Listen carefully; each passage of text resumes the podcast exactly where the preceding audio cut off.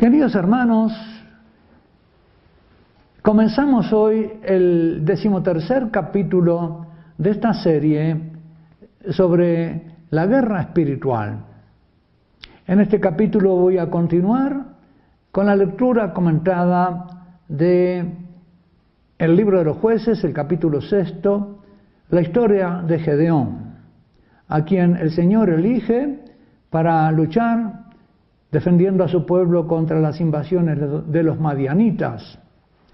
Habíamos visto la vez anterior cómo se le aparece el ángel, que es el general de los ejércitos angélicos de Dios, y le comunica la misión que Dios le da de salir a defender a su pueblo y de ir al frente de las tropas del pueblo de Israel contra los madianitas.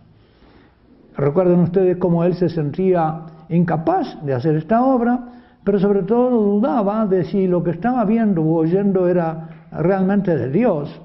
Y entonces pide un primer signo, que es ver si Dios acepta un sacrificio que él le ofrece.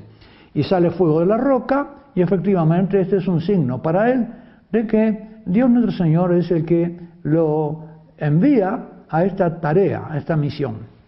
Eso le da confianza y la posibilidad de ponerse al frente de las tropas, de convocarlas. En el versículo 36 del capítulo 6, Gedeón le pide ahora un signo, otro signo a Dios. Y ya no es un signo referido a la identidad de Dios, sino referido a la realidad de la victoria, la seguridad de la victoria en esta guerra a la que se lo envía.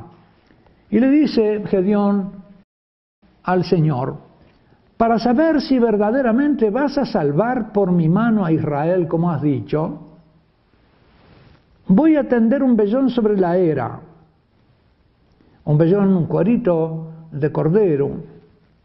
Si hay rocío solamente sobre el vellón y todo el suelo queda seco, sabré que tú salvarás a Israel por mi mano, como has prometido. Notemos esa frase vas a salvar a Israel por mi mano. Gedeón es bien consciente de que no es él el que salva a Israel, sino que él le presta la mano al Señor para que el Señor la use, pero que el que vence y salva es el Señor.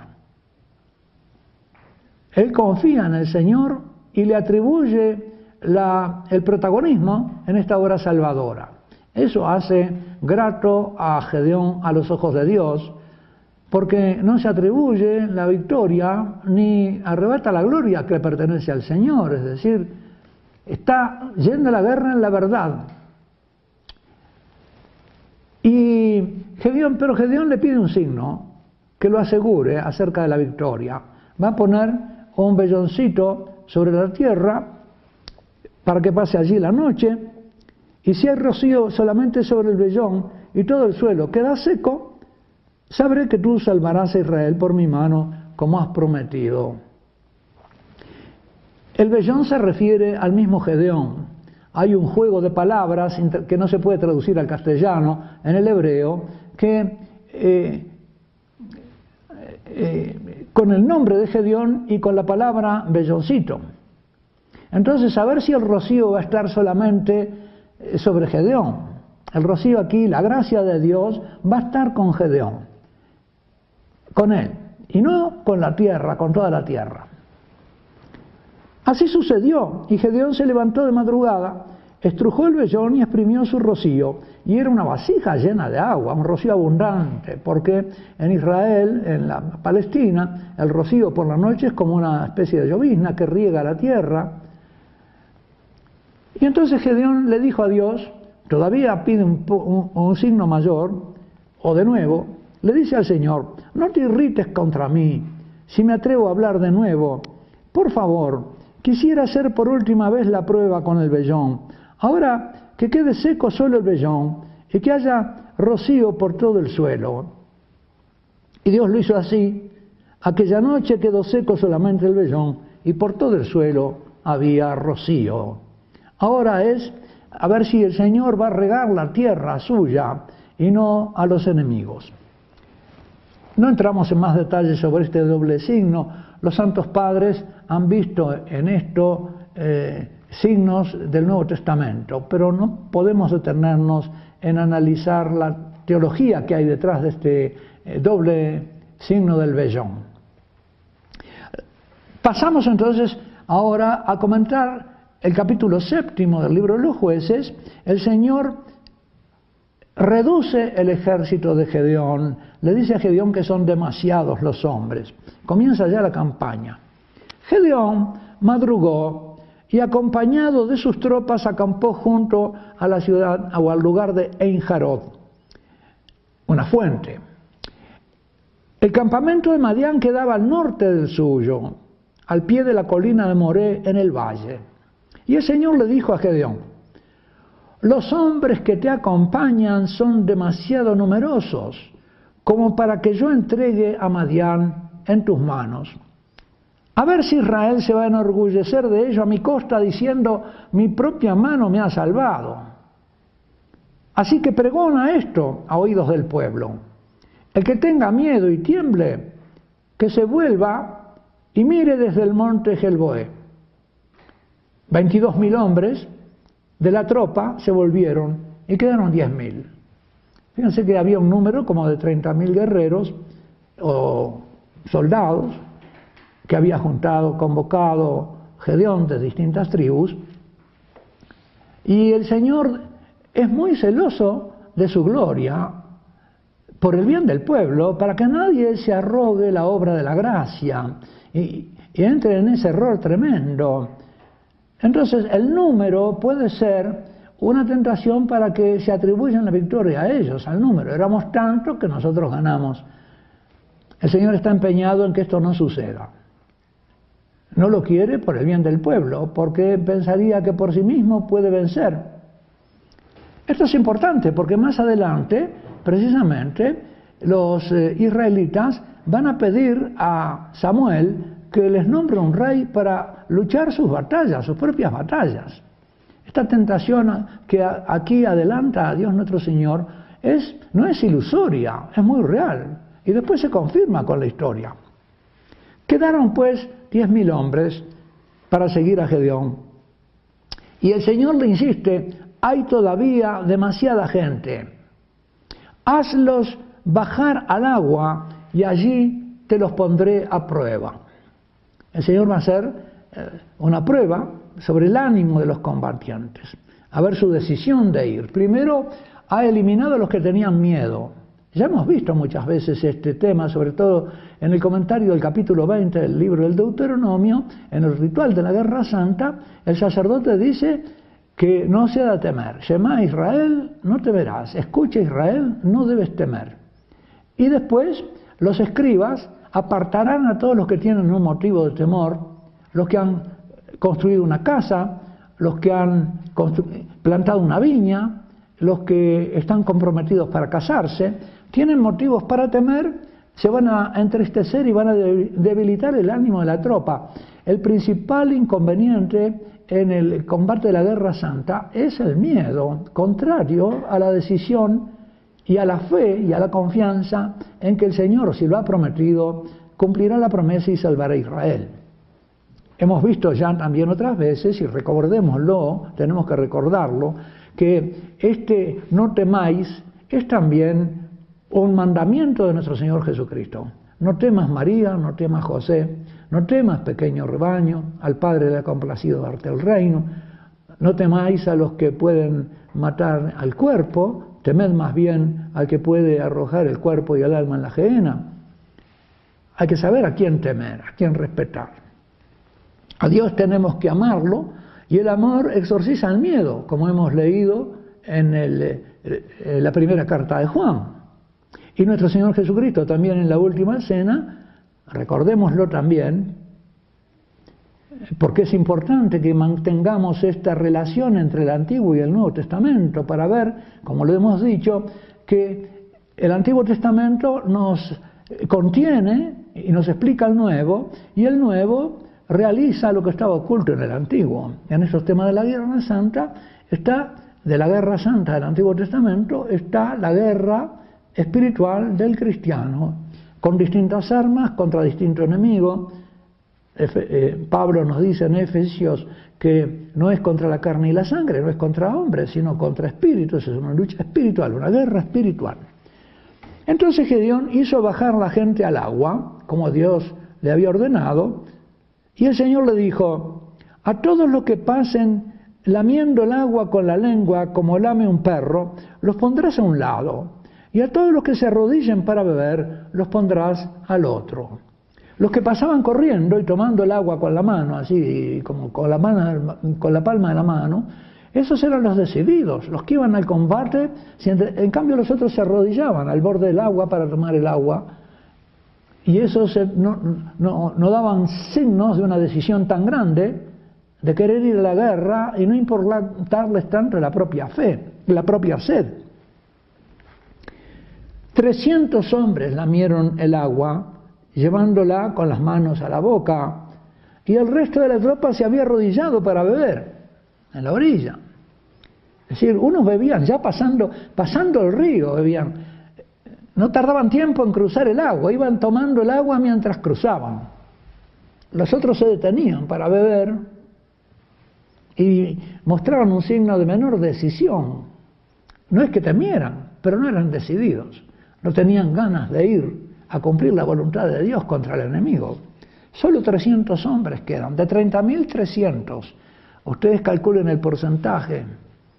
A Dios va a decir eh, Judas Macabeo en el libro de los Macabeos, a Dios le da lo mismo vencer con muchos que con pocos. No necesita el número. Le bastan pocos. Pero estos pocos tienen que estar totalmente entregados a Él y decididos. Sus voluntades tienen que estar unidas a la de Dios. Tiene que haber una comunión de deseos entre los guerreros de la guerra santa y los de el Señor. Y esto va a suceder también en el Nuevo Testamento. Eh, la lucha espiritual exige eh, eh, el amor perfecto o lo más perfecto posible, porque ese amor es el que exorciza al miedo. Ese amor es el que permite confiar en el Señor y poner su esperanza en el Señor, como vemos que el Hijo pone la esperanza en manos del Padre en el huerto. Allí vemos el modelo del guerrero de la guerra santa y vemos allí al victorioso. Es un solo hombre que vence en el huerto al enemigo. Los apóstoles se dormían, no podían velar con el Señor en la oración. Él es el que vela en oración. Y esa vela en oración le da la victoria. Entonces el Señor dijo a Gedeón, con los 300 hombres que han lamido el agua, yo os salvaré. Fíjense, no es con los hombres, no, con ellos Él los va a salvar. Van a ser el instrumento que el Señor va a usar para salvar Él, no los hombres. Ni siquiera esos 300 decididos son capaces de salvar a Israel con su decisión pero sí son los servidores que necesita, dóciles, que el Señor necesita para ejecutar su obra. Y entregaré a Madián en tus manos. Esta es la fórmula de la entrega que ya hemos visto en otras veces. Es Dios el que entrega a los enemigos en las manos del guerrero. Que todos los demás vuelvan a sus casas.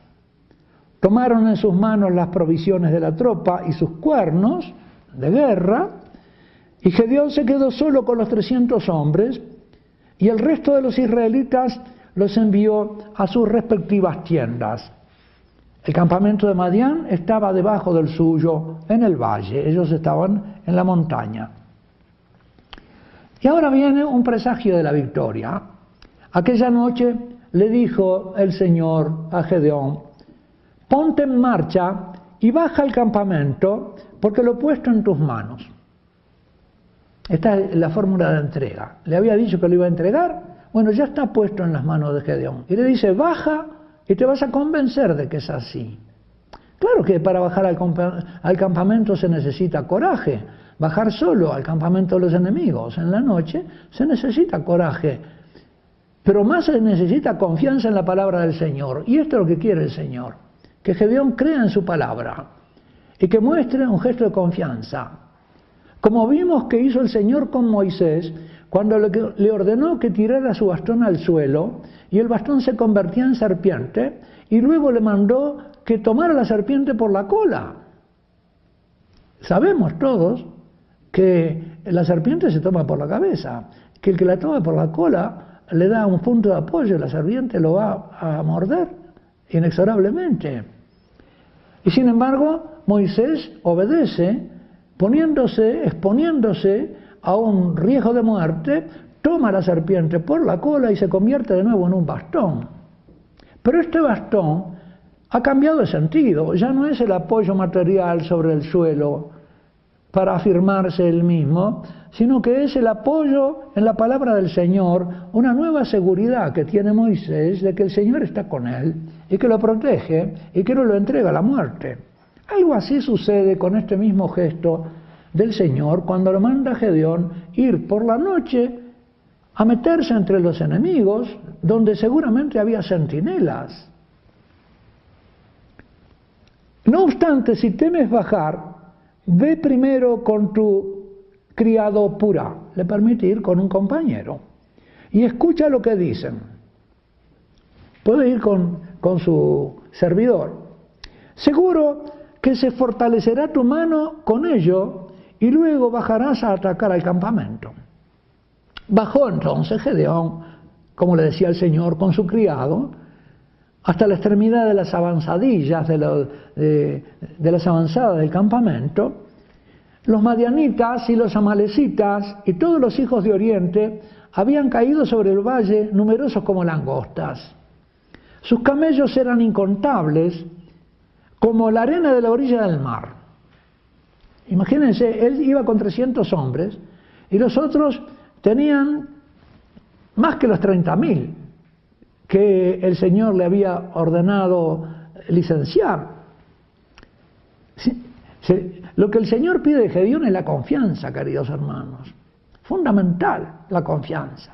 Y nuestro Señor también va a pedir de nosotros la confianza y la docilidad, la obediencia. Le dice a aquel leproso el Señor, aquel leproso que curó el Señor, Después de curarlo y darle muestra de su poder, le dice, pero no lo digas a nadie. Y él, que tenía, había tenido fe para pedir milagros, no tiene fe para obedecer. Y va y se lo dice a todo el mundo. Desobediente. Acá vemos la, obediencia de Gedeón y la confianza de Gedeón. Y Gedeón se acerca entonces a las avanzadillas del campamento eh, enemigo tan numeroso y oyó que un hombre contaba un sueño a su vecino decía, he tenido un sueño. Un pan de cebada rodaba por el campamento de Madián, llegaba hasta la tienda, chocaba contra ella y la volcaba, quedándolo de arriba abajo. un pan de cebada que rodaba. Y daba vuelta la tienda del general del ejército. Su vecino le respondió, esto no puede significar más que la espada de Gedeón, hijo de Joás, el israelita, Dios ha entregado en sus manos a Madián y a todo el campamento. Reconoce el enemigo entonces que se trata de que están derrotados. Ignora naturalmente que los israelitas son solo 300.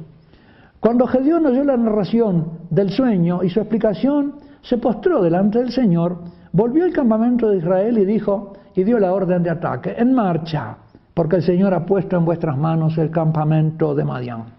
Y entonces comienza un ataque por sorpresa. Gedeón dividió a los 300 hombres en tres cuerpos, les dio a todos cuernos y cántaros, no llevan espadas, cántaros vacíos, con antorchas dentro de los cántaros, y les dijo, fijaos en mí, haced todos al mismo tiempo lo que hago yo. Cuando llegue yo al extremo del campamento, haced vosotros lo que me veáis hacer. Cuando yo y todos mis compañeros toquemos los cuernos, los tocaréis también vosotros y gritaréis por Yahvé y por Gedeón. Gedeón y los cien hombres que le acompañaron llegaron al extremo del campamento al comienzo de la guardia de la medianoche, cuando acababan de hacer el relevo de los centinelas. Tocaron los cuernos, rompieron los cántaros que llevaban en la mano, hicieron nada más que ruido, y entonces los tres cuerpos del ejército tocaron a su vez los cuernos y rompieron los cántaros. Llevaban en la izquierda las antorchas y en la derecha los cuernos para poder tocarlos, ninguna espada. Y gritaron, la espada por Yahvé y por Gedeón. Y se quedaron quietos, cada uno en su lugar alrededor del campamento. Todo el campamento se despertó y lanzando alaridos se dieron a la fuga. Se apoderó el terror de los enemigos, ellos mismos se asustaron. Dios arrojó un terror sobre ellos. Mientras los trescientos tocaban los cuernos, el Señor volvió la espada de cada uno contra su compañero por todo el campamento. Y se atacaron entre ellos en la confusión de la noche. La tropa huyó hasta Bet Hasitá, hacia Sertán, hasta la orilla de Abel Mejolá, frente a Tabar. Y entonces el Señor le da la orden a Gedeón de que sí, que los persigan. Y allí ellos los persiguen con la espada, porque el Señor ha entregado a los enemigos en sus manos, como se lo había prometido a Gedeón, y lo había hecho con solo 300 valientes que no iban con armas, porque Dios es celoso, no quiere que, que nos atribuyamos sus obras y por nuestro bien. Queridos hermanos, aprendamos de esto lo que el Señor quiere, confiemos en su gracia, estemos dispuestos a seguir sus inspiraciones, y el Señor nos dará la victoria, la guerra espiritual en que los bautizados estamos en el mundo. Que Dios Todopoderoso los bendiga, el Padre, el Hijo, el Espíritu Santo, y los espero en el capítulo 14, el próximo capítulo de esta serie sobre la guerra espiritual.